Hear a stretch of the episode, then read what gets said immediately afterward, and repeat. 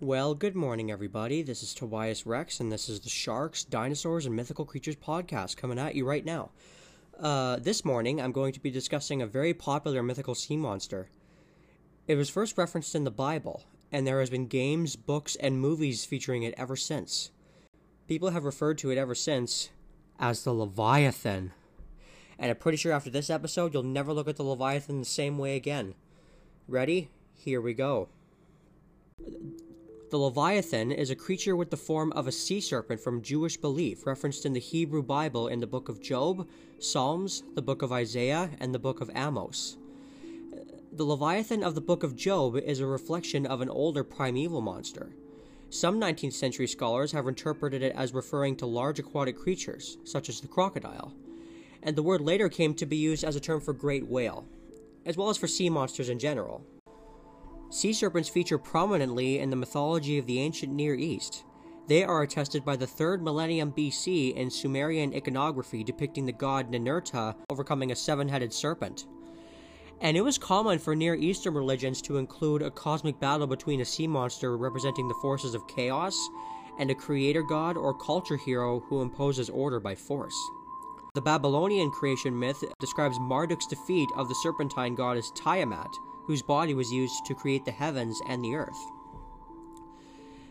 The mention of the Tannins in the Genesis creation narrative, translated as great whales in the King James Version, do not describe the creature as harmful, but as just ocean creatures who were just part of God's creation.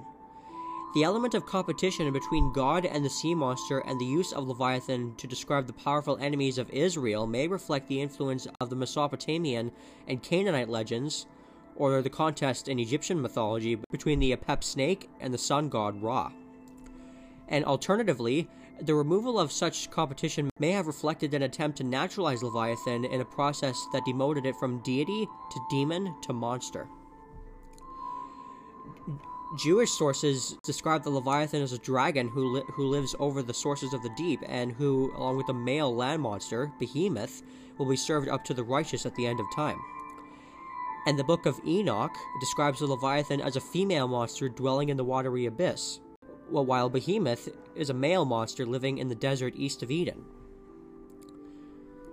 And the enormous size of the Leviathan is described by Yohanan bar Napaha, from whom proceeded nearly all the Aggadot concerning this monster. This is what he said. Once we went in a ship and we saw a fish which put his head out of the water. He had horns, upon which was written, I am one of the meanest creatures that inhabit the sea. I am 300 miles in length and enter this day into the jaws of the Leviathan. And when the, and when the Leviathan is hungry, he sends forth from his mouth a heat so great as to make all the waters of the deep boil. And if he would put his head into paradise, no living creature could take the odor of him. His abode is the Mediterranean Sea, and the waters of the Jordan fall into his mouth. In a legend recorded in the Midrash, it is stated that the fish that swallowed Jonah narrowly avoided being eaten by the Leviathan. The body of the Leviathan, especially his eyes, possesses great illuminating power.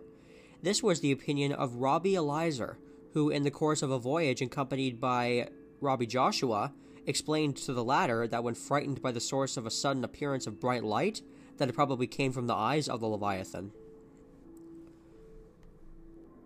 The word Leviathan has come to refer to any sea monster, and from the early 17th century it has also been used to refer to overwhelmingly powerful people or things.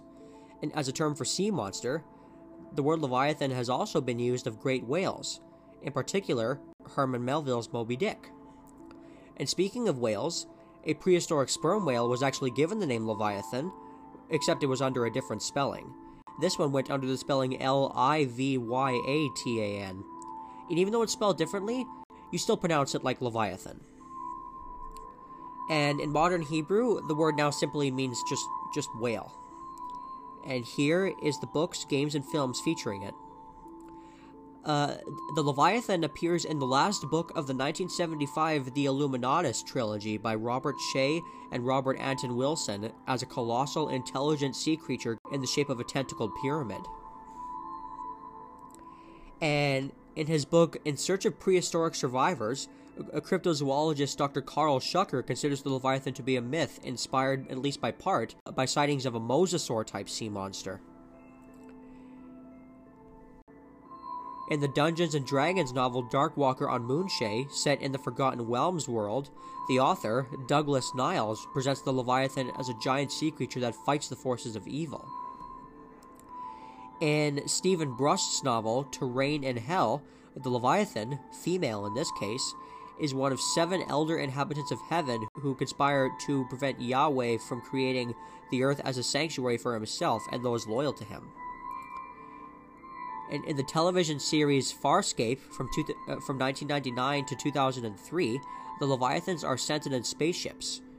More details can be seen on the wiki page list of races in Farscape.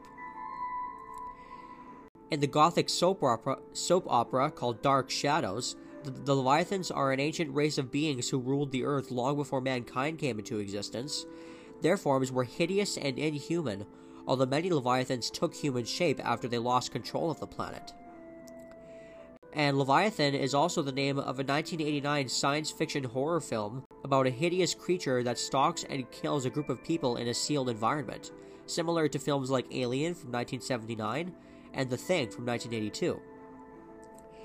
Now, here is how the majority of you people probably would have first heard of the Leviathan, and it's definitely how I first heard of it. In the 2001 Disney animated film called Atlantis The Lost Empire, which actually happens to be one of my favorite movies of all time, the Leviathan is depicted as a gigantic and terrifying Atlantean war machine closely resembling a mechanical lobster.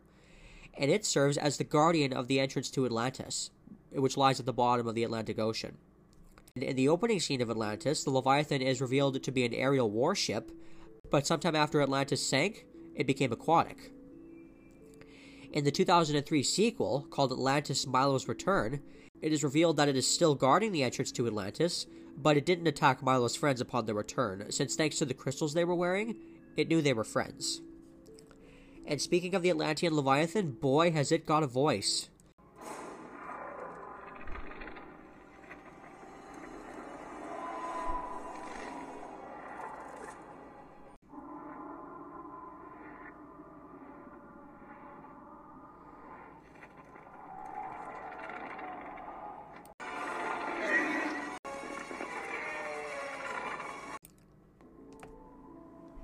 In the Hellraiser series by Clive Barker, the deity that rules that rules hell is named Leviathan. However, this being takes the form of a gigantic lozenge rotating in the air above its realm and pertains in no other way to a sea monster. A season 1 episode of Martin Mystery had Martin and his friends dealing with a leviathan that was guarding undersea treasures.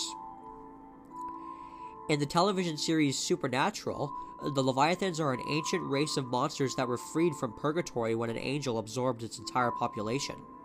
And described by Death as God's original creations, created before angels and humanity but locked away because they proved to be too dangerous, these Leviathans are capable of shapeshifting into human form after contact with their DNA, and they're able to eat virtually anything and they're almost indestructible. In the Ninjago Masters of Spinjitzu episode The Last Voyage, Zane's father is revealed to be still alive and trapped on a prison surrounded by water and guarded by a squid like creature known as a Leviathan instead of a Leviathan. Dave Bautista wrestled under the name Leviathan in the early 2000s for Ohio Valley Wrestling, WWE's developmental territory at the time, and that was before he got called up to the main roster. In the television series Once Upon a Time, the Leviathan is the war name of Lancelot. And a 2015 sci fi short, The Leviathan, w- was released on YouTube. And this short depicts the Leviathan as not a sea monster, but a ginormous flying alien whale.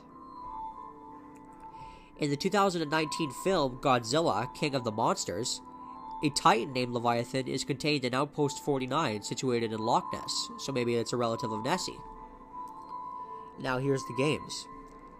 In the Disgaea games, the Leviathan is one of six levels of the Sea Serpent class, and that's one of many creatable monster character classes.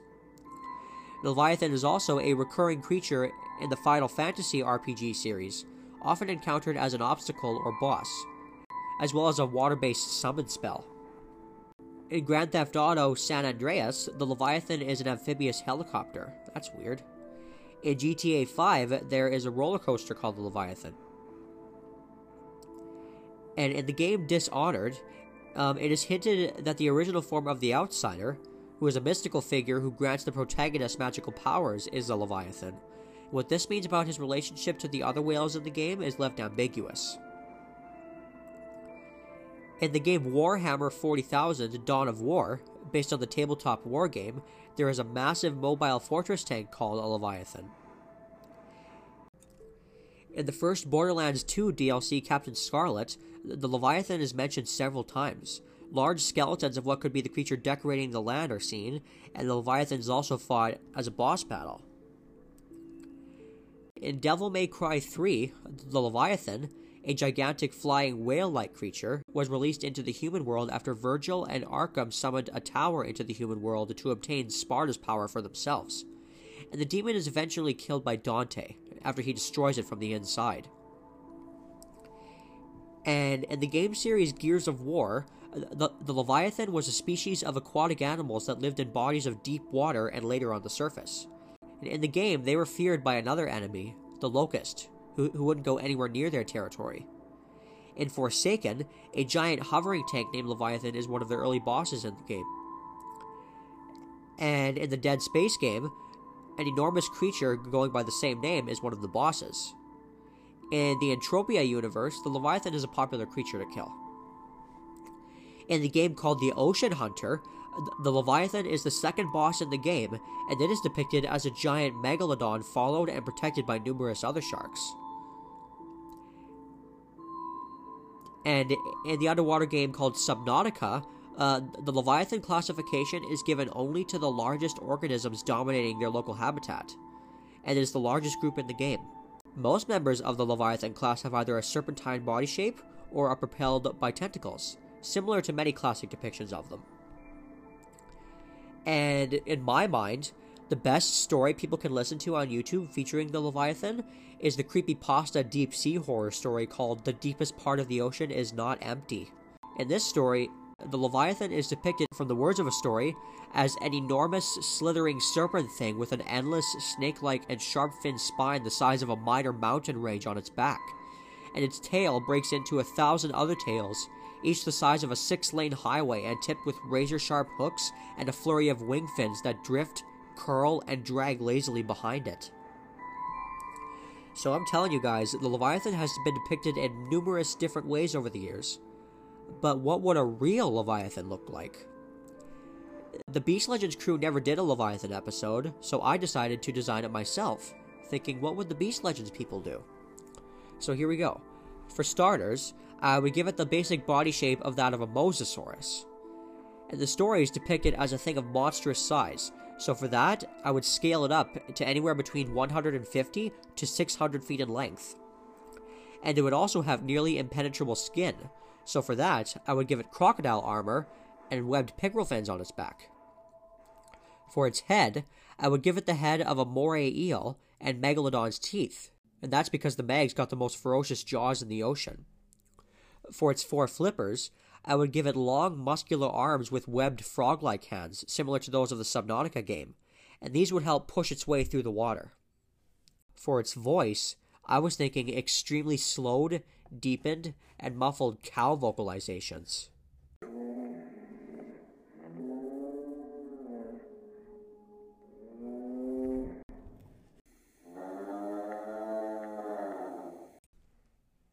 And in my honest opinion, guys, I honestly believe that the Leviathan is indeed real.